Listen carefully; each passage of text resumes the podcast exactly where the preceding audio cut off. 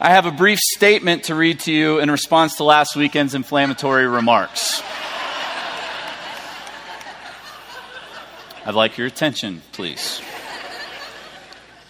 I've had many people tell me they are anxiously awaiting my response to see how I'm going to get Jim back. I admit that I had many thoughts about things I could do to get back at him. I could tell you of all the times he has accidentally said things that were terribly offensive, but I only have 35 minutes to teach this weekend. I thought of describing for you the many gastrointestinal issues Jim has had while teaching, but again, there are far too many occasions to document. I thought of putting Jim's personal cell phone number in the weekend program for all future complaints. Might be there, look closely. Instead, I've decided to adopt the attitude of our Lord and Savior, Jesus Christ, and simply turn the other cheek. Also, I need to publicly say to Jim, I have no idea who set your bushes on fire. Bro, we only live a block from each other, man. Come on, I know where you live. Hey, um, it's uh, it's been a really fun series. We're gonna we're gonna kind of cap things off today as we transition into into another series. But let me ask you a question: Anyone been watching the Olympics?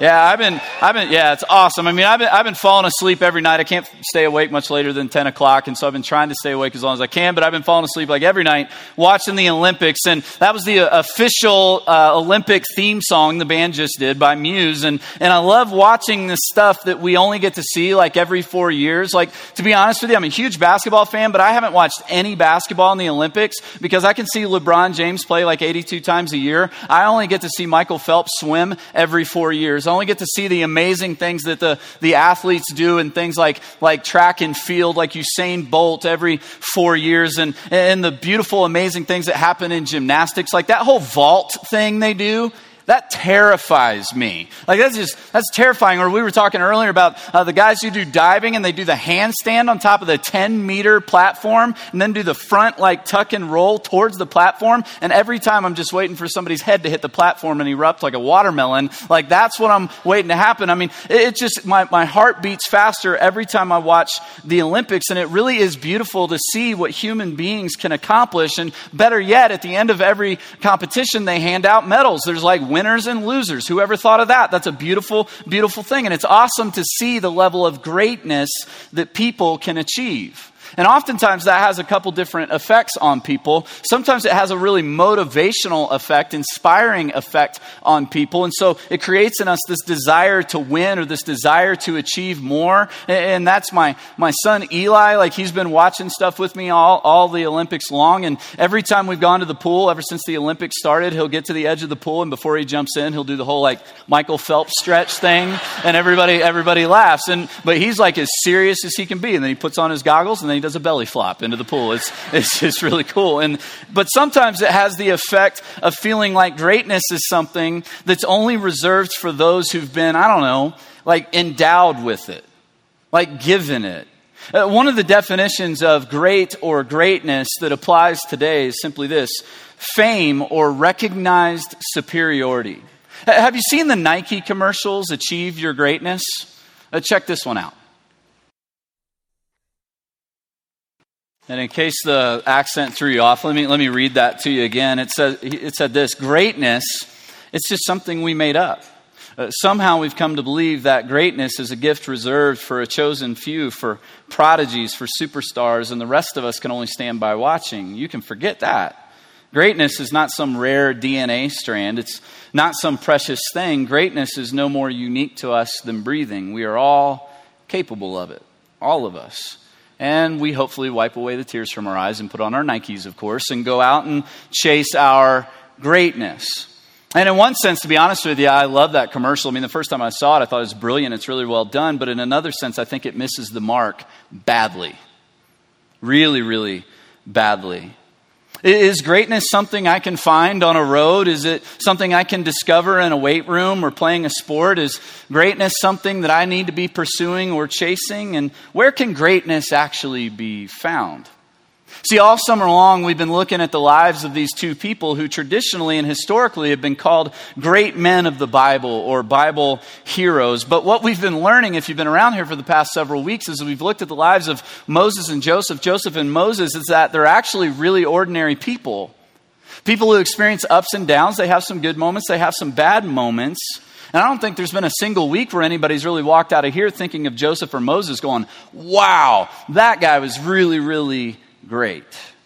Especially not last week. I mean, you could argue some of the other weeks, but last week, I mean, come on. I mean, Moses, remember this? Last week has this abnormal, extraordinary, miraculous encounter with God, once in a lifetime thing where God speaks to him out of, and I'll choose my words carefully, out of a burning bush, right? And Moses simply comes up with excuse after excuse after excuse to not do what God is, catch it, commanding him to do. God didn't ask him to go back to Egypt and lead his people out of slavery. He told him to go back to Egypt. And God tells him, listen, Moses, your time of training is up. You've been out here in the middle of nowhere amongst these sheep for the past like 40 years or so, and your time of training is up, and it's time for you to get back in the game. It's like, it's like Rocky when he goes to train in the middle of Siberia to face the Russian. You know what I'm talking about? Any Rocky Four people out there? It's time for Moses to go fa- face the Russian, or in this case, Pharaoh. All right? Same thing. All right? Look at where we pick up in Exodus chapter 4, verse 18, and see what goes down at this point in the story. All right? Moses went back to Jethro, his father in law, and said to him, Please let me go back to my brothers in Egypt to see whether they're still alive. And Jethro said to Moses, Go in peace. This is interesting because Moses doesn't even give his father in law, who's also his boss, he's the one who owns all the sheep that he shepherds, he doesn't even give him the whole story. There's no mention of God speaking to him, of a burning bush. There's no mention of any of the miraculous stuff that went down. None of that. And I kind of wonder why. I wonder if it's because he's afraid that his father in law will take back his daughter and tell him to quit eating the mushrooms he finds while he's out grazing in the fields. Right? Like, man, you're, you're crazy. What are you talking about? But in some ways, I also think that Moses is hoping that his father in law pushes back on him. I think Moses is hoping that Jethro is going to go, no, no, no, no, but that's not what Jethro does. That's not what he gets. So pick it up in verse 19. And the Lord said to Moses in Midian, Go back to Egypt, for all the men who were seeking your life are dead. So Moses took his wife and his sons and had them ride on a donkey and went back to the land of Egypt. And Moses took the staff of God in his hand. And the Lord said to Moses, When you go back to Egypt, see that you do before Pharaoh all the miracles that I have put in your power, but I will harden his heart so that he will not let the people go. Now, you catch that last sentence? I will harden his heart so that he will not let the people go. If I'm Moses, I'm going, excuse me, what? Wait, wait, time out, God. I'm going back to Egypt for what then? What's the purpose of this whole exercise? This whole thing seems really stupid if that's how it's going to play out. And in this, we get the first clue as to what God's main objective is in this story and what we're going to see unfold for the next several weeks in here when we launch a new series. Let's just play it out. Let, suppose that Moses goes back to Egypt, goes before Pharaoh, and Pharaoh, just for some reason, goes, okay, take them. Go ahead, head on out. Bye. We don't need you anyway. Suppose that's what happens. If that's the way it plays out, who will get the credit? Who will have the spotlight shined on them? Who will, who will come out smelling like roses? Who will look like the hero of the story? Or the way the Bible would put it, who will get the glory if that's the way it plays out? And the answer is simply this not God. Not God. Maybe Pharaoh, right? Maybe, maybe Pharaoh, for being such a kind hearted, philanthropic person, all of a sudden has a change of heart and goes, Oh, slavery's wrong. I should let you go. Maybe Pharaoh, maybe Moses, for being so brave as to go before a dictator and demand that the people be let go. But make no mistake, God would not be the one getting the glory if that's the way it played out. And what we're going to be learning for the next several weeks is simply this God wants to make sure that His greatness is put on display for all to see. Hold on to that. File that away for the, tonight and the next several weeks. So Moses heads back, and along the way, he connects with his older brother Aaron, who's going to be kind of his right hand man in, in this whole kind of uh, adventure they're about to go on. And then Moses and Aaron gather the elders, the leaders of the nation of Israel who are in slavery in Egypt, gathers them together, and this is what happens. Look at verse 29. Then Moses and Aaron went and gathered together all the elders of the people of Israel. Aaron spoke all the words that the Lord had spoken to Moses and did the signs in the sight of the people, and the people believed. And when they heard that the Lord had visited the people of Israel and that he had seen their affliction, they bowed their heads and worshiped. So, Moses and Aaron go before the people. Good news, everybody. God's heard your situation. He's concerned about your situation. He's going to deliver you from your circumstances. This horrible slavery is going to come to an end. And the people believed and the people worshiped God. And of course they did. Of course they worshiped God. That's good news. Think about it. There's like two and a half million people who are enslaved in Egypt at this point, and they've all probably prayed for God to deliver them from slavery, I don't know, a million times. So, this is the answer to millions upon millions upon millions of prayers. This is what they've hoped for. This is what they've longed for. This is what they've dreamed of. This is a very good moment when they're told it's actually going to happen. And honestly, some of us, we've had moments like that, right? It's that moment when the test comes back and they say, you know what, the cancer is gone. That moment when you're sitting in the doctor's office and the ultrasound finds a heartbeat, or when your husband comes back, or when your kids come to their senses. It's moments like that where a lot of us, we bow down, fall on our face, and thank God and worship God. It's kind of a natural reaction for a lot of us. So things are going really, really well for Moses right now. He's like, all right, this is good. This is going well. Moses and Aaron, they have the support of the people, and now it's showtime. It's showtime. It's time to go before Pharaoh. Uh, this is not the same one that Moses grew up with. That's kind of his adoptive grandfather. This is a, a different one. And this Pharaoh thinks he's God. He does. He, he thinks he's God and he's worshiped by his people. And because he thinks he's God, he, he is concerned primarily with establishing his greatness. So much so that he's having city walls built and pyramids and statues and, and all kinds of things built as a tribute to his greatness. And all those things are being built on the backs of Hebrew slaves who are building those things with bricks. Look at this in chapter 5, verse 1. Afterward, Moses and Aaron went and said to Pharaoh, Thus says the Lord, the God of Israel, Let my people go that they may hold a feast to me in the wilderness. But Pharaoh said, Who is the Lord that I should obey vo- his voice and let Israel go? I don't know the Lord. Moreover, I will not let Israel go. So they boldly go before Pharaoh, Let my people go because God says so. The I am says so, as we learned last week. Pharaoh, who thinks he's God, goes, Who's I am? And why should I care? Why should I worry about him? And after all, any God who would identify with a wretched bunch of slaves like you is no God worth fearing. So here's my thoughts, Aaron Moses. How about mm, no? How about no? How about I don't let my whole task force go? And Moses and Aaron respond. Look at verse 3. Then they said, The God of the Hebrews has met with us. Please let us go three days' journey into the wilderness that we may sacrifice to the Lord our God, lest he fall upon us with pestilence or with the sword. In other words, pretty please. That's all they got. It's like, pretty please, maybe, you know, change your mind. Now Pharaoh's really mad because he feels like they're wasting his time. Look at this, verse 4. But the king of Egypt said to them, Moses and Aaron, why do you take the people away from their work? Get back to your burdens. Pharaoh said, Behold, the people of the land are now many, and you make them rest from their burdens? The same day, look at this Pharaoh commanded the taskmasters of the people and their foremen, You shall no longer give the people straw to make bricks, as in the past. Let them go and gather straw for themselves. But the number of bricks that they made in the past, you shall impose on them. You shall by no means reduce it, for they are idle. Therefore they cry, Let us go and offer sacrifice to our God. Let their work be heavier. Let it be laid on the men that they may labor at it and pay no regard to lying words. So, because of what Moses has to say to Pharaoh, Pharaoh intensifies their work and keeps the quotas the same. And he makes it absolutely impossible for them to meet their quotas because bricks required straw to solidify correctly in order for them to actually build something with it. He says, No longer are we going to provide you with the straw, but you got to go find the straw, but we're going to tell you that you have to keep making the same number of bricks. And just one of Pharaoh's pyramids had to use two, 24.5 million bricks. It's a lot of bricks. So, one Egyptian writer described these Hebrew slaves who had to make bricks, and he wrote it down. This is from a long, long time ago. L- listen to this. He is dirtier than vines or pigs from treading under his mud. His clothes are stiff with clay. His leather belt is going to ruin. He's miserable. His sides ache. His arms are destroyed.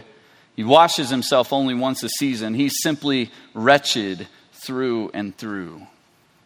That was the Hebrew people. And these people who quickly believed Moses and Aaron and worshiped God and who were behind Moses and Aaron are now punished because of Moses. Let me ask you a question. Which is more painful, to live without hope or to catch a glimpse of hope to only have it disappear? That's been some of our stories. Maybe you've been there. You, you thought you were out of the woods. You thought the storm was over. You thought the depression had subsided. You thought the pain had gone away. You thought your circumstances had changed. You thought things were looking up, only to have things get worse. And that, that's when our faith is tested, is it not? When circumstances get worse, it's one thing to worship God when things change for the better, but what do we do when things get worse?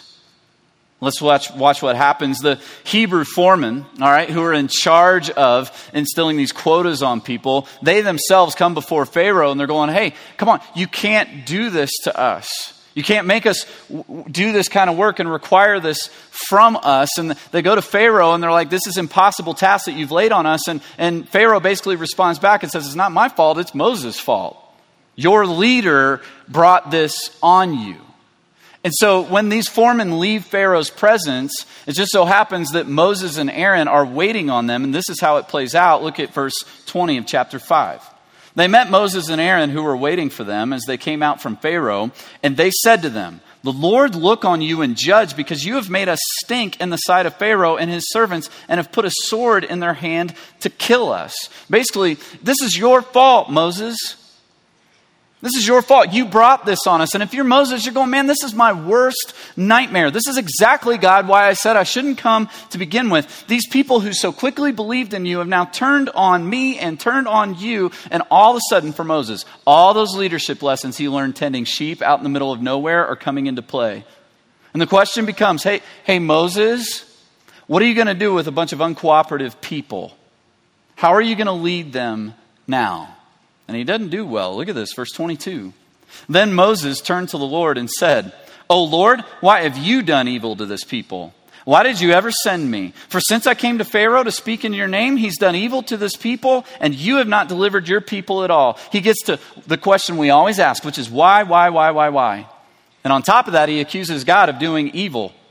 Why'd you let this happen? I told you not to send me. This is your fault. You've dropped the ball, God. You ever had that conversation with God? I have. You know, Jim mentioned last week that the Bible says repeatedly over and over again that God is slow to anger. And I would say this that's true. In fact, He's much more slow to anger than I am. He's much more slow to anger than a lot of you are. I mean, let's be really honest. If you were God in this situation and Moses is throwing this little temper tantrum in front of you, what would you do? I'd hit him with a lightning bolt and start over with a new person. That's, I mean, that's just me. Maybe, maybe you're better than me. You are better than me, but that's what I would do, all right? I would just zap him, start over with someone new. Why? Because I don't need you, Moses. I'm God. I can do whatever I want to do. I don't need you. Yet Moses, yet God puts up with him as he throws this little temper tantrum and he listens to him kick and scream. And he's been doing that with people since the beginning of time. God has an unbelievable amount of patience. Even when we're throwing our tantrums, and let's just be honest, sometimes when we're pointing fingers at God, we have no idea what we're talking about. I mean, sometimes my, my kids will throw a tantrum and I'll look at them and go, you, you have no idea what you're talking about. You're three. You can't know stuff. You're three, all right? That has to be the way God looks at us sometimes. Yet, God listens.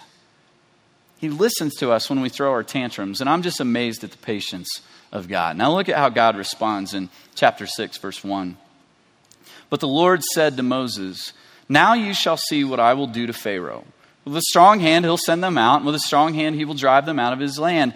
God spoke to Moses and said to him, I am the Lord. I appeared to Abraham, to Isaac, and to Jacob as God Almighty. But by my name, the Lord, I did not make myself known to them. I also established my covenant, my promise with them to give them the land of Canaan, the land in which they lived as sojourners. Moreover, I have heard the groanings of the people of Israel, whom the Egyptians have hold as slaves, and I have remembered my covenant. He doesn't answer the question. Did you notice? He doesn't answer the why question. He simply reminds Moses of who he is, which is much better, actually. He says, Let me remind you of who I am. I'm the God who revealed myself to your father, forefathers, Abraham, Isaac, Jacob, famous people in the Bible, your, your great, great, great, great, great, great grandfather. And he says, But when I revealed myself to them, they knew me by a certain name, and that was the Lord Almighty, which in Hebrew is El Shaddai. Which simply means the God who provides, the God who delivers on his promises, which is a very good thing. But what he's saying to Moses is simply this they had promises to hold on to, Moses. You have me to hold on to. I'm going to be with you. I am with you. And you're going to see the promises that I made to them that they never saw come to fruition. You're going to actually get to see those things. Watch this. Look at verse 6. Say therefore to the people of Israel, I am the Lord, and I will bring you out from under the burdens of the Egyptians, and I will deliver you from slavery to them, and I will, I will redeem you with an outstretched arm and with great acts of judgment. I will take you to be my people and will be your God, and you shall know that I am the Lord your God who has brought you out from under the burdens of the Egyptians. I will bring you into the land that I swore to give to Abraham, Isaac, and to Jacob. I will give it to you for possession. I am Lord makes three huge, huge promises here. One is a promise of redemption. He says this, the language is this He says, I will bring you out, I will deliver you, I will redeem you. Makes it very clear. And all these statements are made in what is called the past perfect tense. In other words, for God, it might as well have already happened. It's non negotiable. It will happen. It's as good as done. God's saying, listen, your circumstances are going to change. I promise. I'm going to draw you out. I'm going to redeem you. I'm going to take, I'm going to take you from something really, really good into something, or from something really, really bad into something really, really good. I'm going to take you out of your slavery. And then he promises this. He promises adoption. He says, I will take you to be my people. I will be your God. God's saying, not only will I take you out of your circumstances, but I'll be with you in the midst of your circumstances. I'll be with you in the journey. I mean, that's what adoption is. When you adopt someone, you're saying, listen, I'll take you out of that and I'll take you into my care. I'll take you under my guidance. I'll take you under my roof. I'll take you into my house. I'll be with you. Like a, like a father. God's going to do that. Then finally, he makes a promise of grace.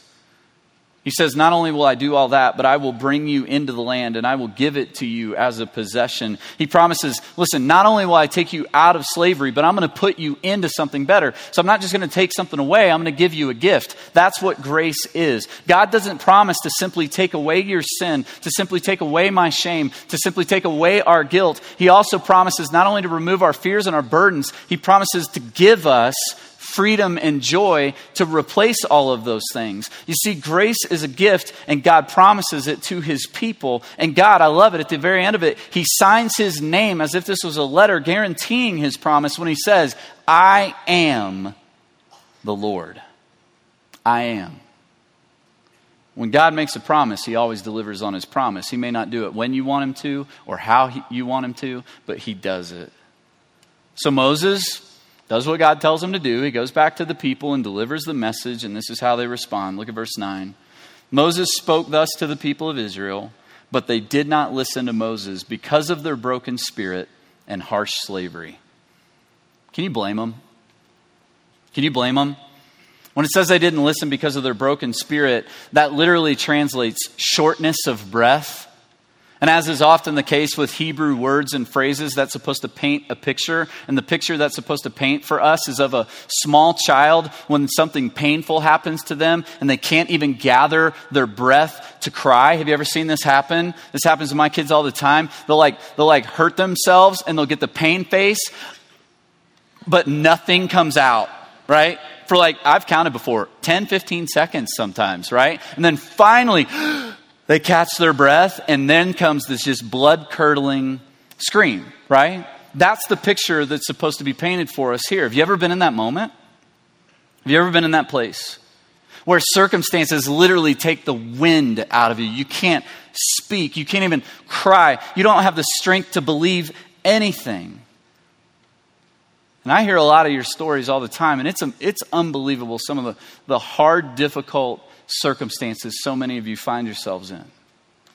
I know men in this church who've had their wives walk out on them, and not only walk out on them, but right into the arms of another man who they know, and then rub that in their faces daily. I know women in this church who desperately just want their husbands to step up and be a husband and a father worth following, and it just never seems to happen. And maybe there have been glimpses of hope along the way, but all that does is make it more painful when hope disappears. And I know people in our community who have people they love so, so desperately, who, who suffer with addictions, and all they want, all they desperately want is for, for you to be delivered from your addiction. And, and, and you just feel so helpless in those moments, it just takes the wind right out of you. And so here's Moses. No one's listening. He's got a tired flock of people who no longer even respond to his voice. He feels like a failed shepherd who calls his sheep and they don't even get up. And he knows that, but it's easier to point a finger at God and blame him than to deal with his worst fears being confirmed. And God simply tells him, just go back to Pharaoh and tell him again. Just go back to Pharaoh and tell him again.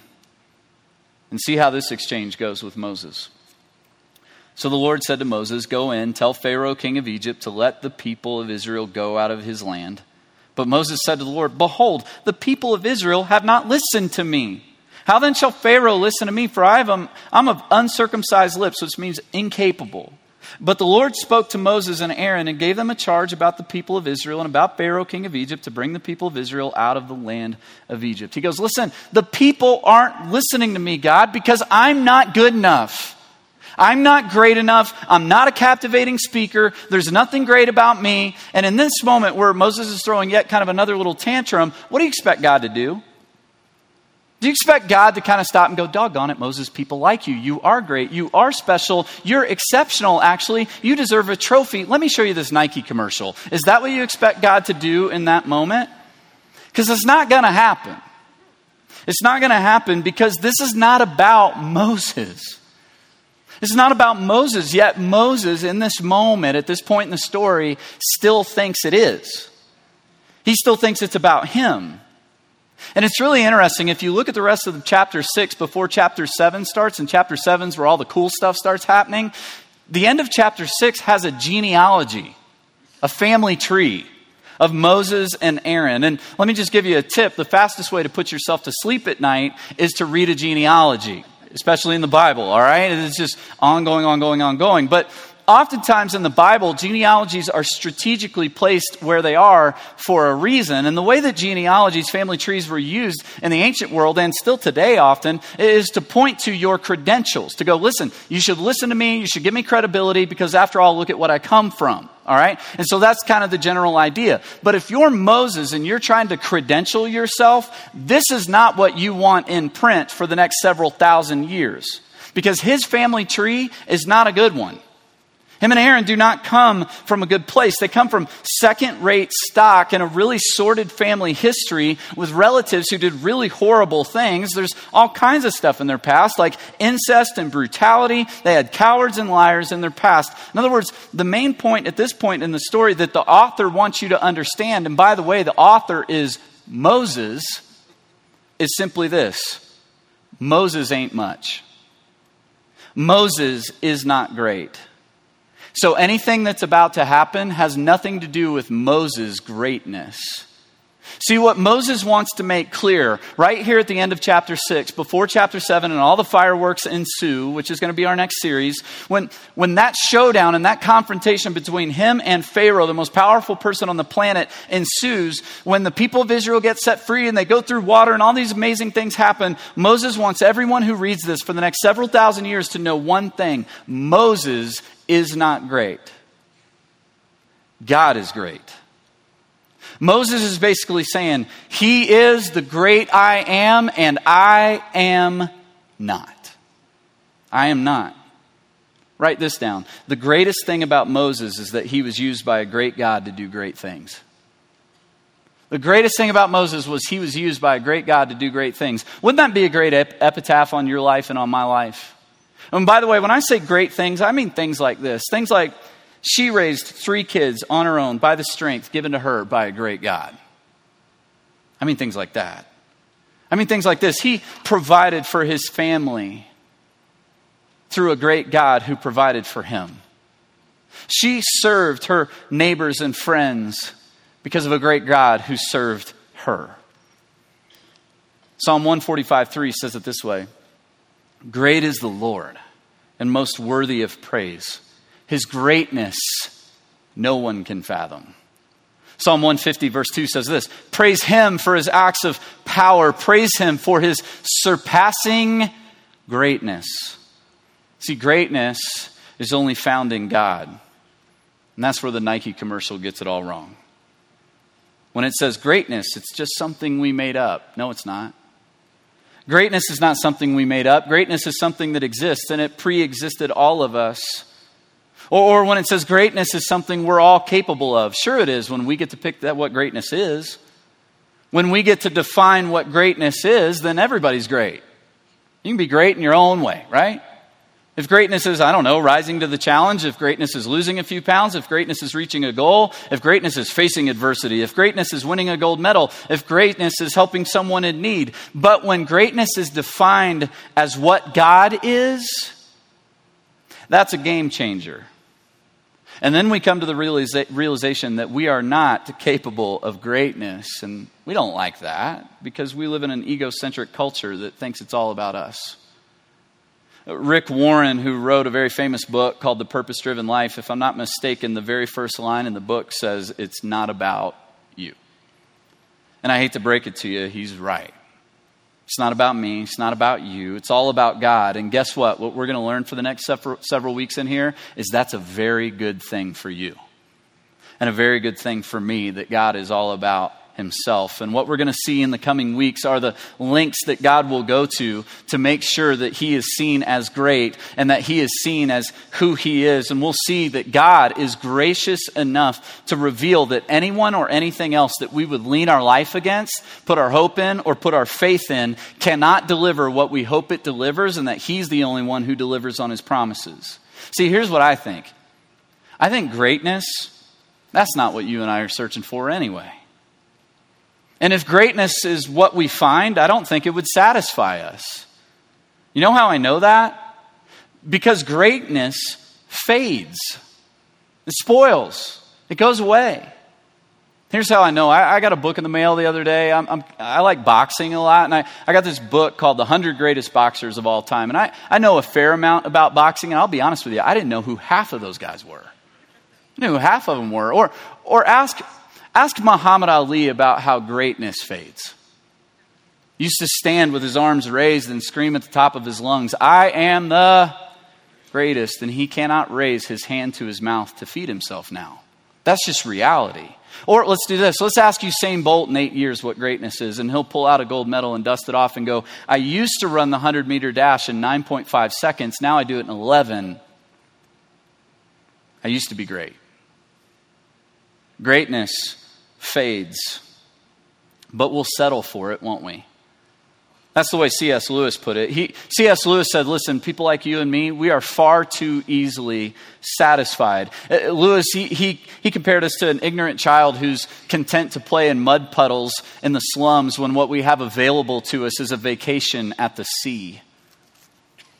We, uh, we went on vacation a couple weeks ago. We were in Jackson, Wyoming. If you've ever been up there and seen the Grand Tetons, like, they're amazing. And we got to swim in mountain streams and glacier fed lakes and look at the Grand Tetons. It was just incredible and spectacular. We drive home at the end of vacation. We go in the backyard, and my three year old looks at me and asks me to fill up the baby pool. And I'm just like, we were swimming in mountain streams and, and lakes that were fed by glaciers at the base of some of the most beautiful mountains in the world. And now you want to swim in the baby pool but we'll settle, won't we? For temporary things like greatness, which is a poor substitute for something better. And that something is joy. It's called joy. And joy satisfies. Joy doesn't run dry. And please don't mistake joy for happiness. It's much deeper than that. Joy doesn't depend on your circumstances, and joy can only be found in seeing that God is great. You know why that provides joy? Because that takes some serious pressure off. Because if God is that great, and if God is that good, and if God is that strong, and if God is that capable, guess what? I don't have to be God for anybody. All I have to do is be who God created me to be. And that's the lesson Moses is learning. is that God was going to be the one to deliver his people because God is great, and Moses was free to just be who God created him to be. See, there is great joy in discovering how great God is and being able to say, He is the great I am, and I am not. Psalm 16:11 says it this way, "You make known to me the path of life. In your presence there is fullness of joy. At your right hand there are pleasures forevermore."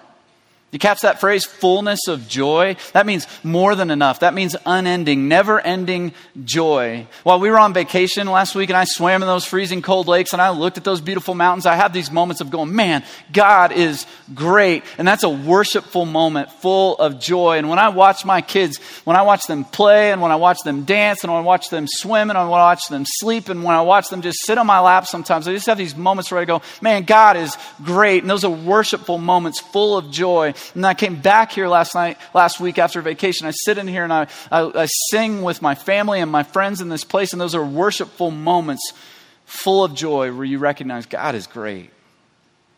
And what I've learned is this when I simply fall in love with the gifts that I've been given and forget about the giver of those gifts, when I fall in love with the gift instead of the giver, my joy runs out, runs dry. But when I go beyond the gift and fall in love with the giver, my joy never runs dry. See, we're born with this deep level of dissatisfaction in us. And the author of Ecclesiastes puts it this way He says, God has set eternity in the hearts of men.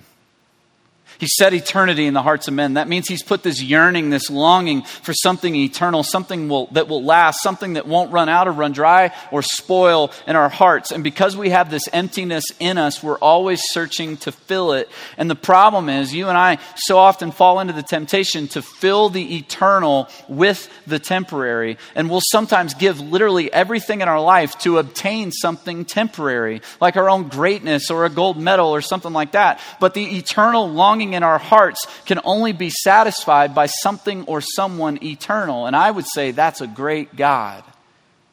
2 Corinthians 4 6 puts it this way For God, who said, Let light shine out of darkness, made his light shine in our hearts to give us the light of the knowledge of the glory of God in the face of Christ.